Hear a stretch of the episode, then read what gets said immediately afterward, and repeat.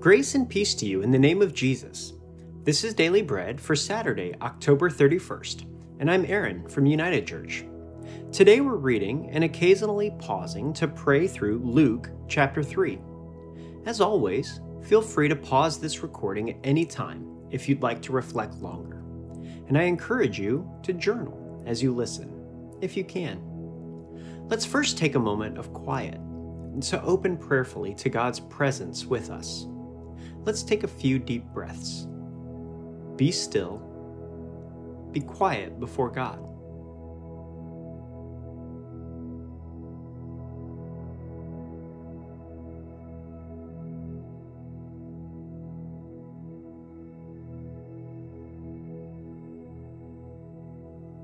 Now let's listen to the reading. As I read, listen for one word or phrase that stands out to you. Luke chapter 3. In the fifteenth year of the reign of Tiberius Caesar, when Pontius Pilate was governor of Judea, Herod tetrarch of Galilee, his brother Philip tetrarch of Ituraea, and Trachonitis, and Lysanias tetrarch of Abilene, during the high priesthood of Annas and Caiaphas, the word of God came to John, son of Zechariah, in the wilderness. He went into all the country around Jordan preaching a baptism of repentance for the forgiveness of sins. As it is written in the book of the words of Isaiah the prophet A voice of one calling in the wilderness, Prepare the way for the Lord, make straight paths for him. Every valley shall be filled in, every mountain and hill made low. The crooked road shall become straight, the rough ways smooth, and all people will see God's salvation. John said to the crowds coming out to be baptized by him, You brood of vipers, who warned you to flee from the coming wrath? Produce fruit in keeping with repentance, and do not begin to say to yourselves, We have Abraham as our father. For I tell you that out of these stones God can raise up children for Abraham. The axe is already at the root of the tree, and every tree that does not produce good fruit will be cut down and thrown into the fire. What should we do then? the crowd asked. John answered, Anyone who has two shirts should share with the one who has none, and anyone who has food should do the same. Even tax collectors came to be baptized. Teacher, they asked, what should we do? Don't collect any more than you are required to, he told them. Then some soldiers asked him, And what should we do? He replied, Don't extort money and don't accuse people falsely. Be content with your pay. The people were waiting expectantly, and were all wondering in their hearts if John might possibly be the Messiah. John answered them all I baptize you with water, but one who is more powerful than I will come, the straps of whose sandals I am not worthy to untie. He will baptize you with the Holy Spirit and fire. His winnowing fork is in his hand to clear his threshing floor and to gather the wheat into his barn, but he will burn up the chaff with unquenchable fire. And with many other words, John exhorted the people and proclaimed the good news to them. But when John rebuked Herod the tetrarch because of his marriage to Herodias, his brother's wife, and all the other evil things he had done, Herod added this to them all. He locked John up in prison.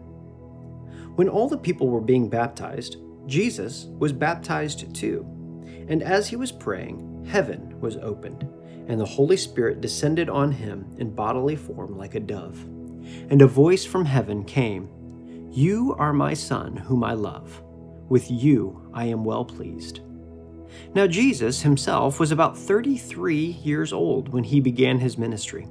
He was the son, so it was thought, of Joseph the son of Heli, the son of Matthat, the son of Levi, the son of Melchi, the son of Jannai, the son of Joseph, the son of Matthias, the son of Amos, the son of Nahum, the son of Esli, the son of Naggai, the son of Maath, the son of Matthias, the son of Simeon, the son of Josech, the son of Joda, the son of Joanan, the son of Rhesa, the son of Zerubbabel, the son of Shealtiel, the son of Neri, the son of Melchi, the son of Adai, the son of Cosam, the son of Elmadam, the son of Ur, the son of Joshua, the son of Eleazar, the son of Joram, the son of Matthat, the son of Levi, the son of Simeon, the son of Judah, the son of Joseph,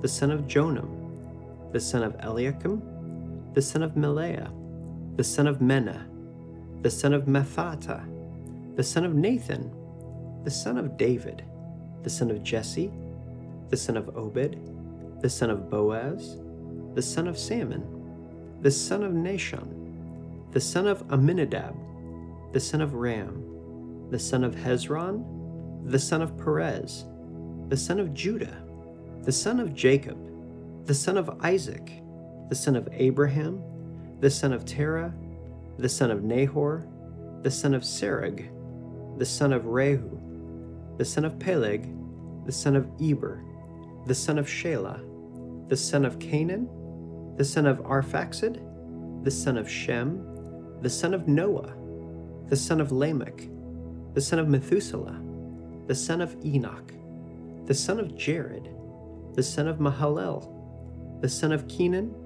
the son of Enosh, the son of Seth, the son of Adam, the Son of God.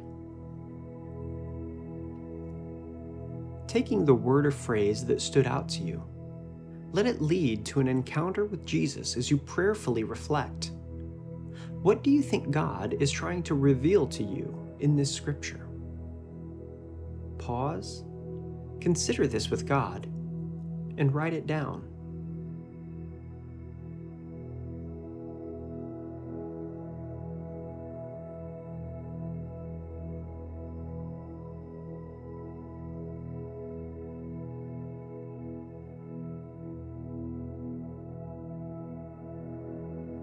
Now turn your focus outward and see what applying this scripture to your life might look like. Take a moment to consider and write, if you're able.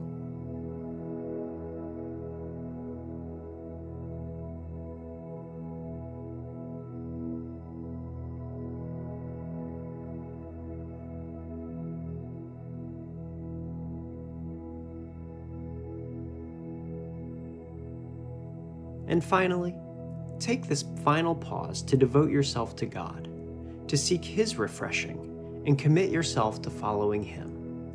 Offer your prayers to devote yourself to God.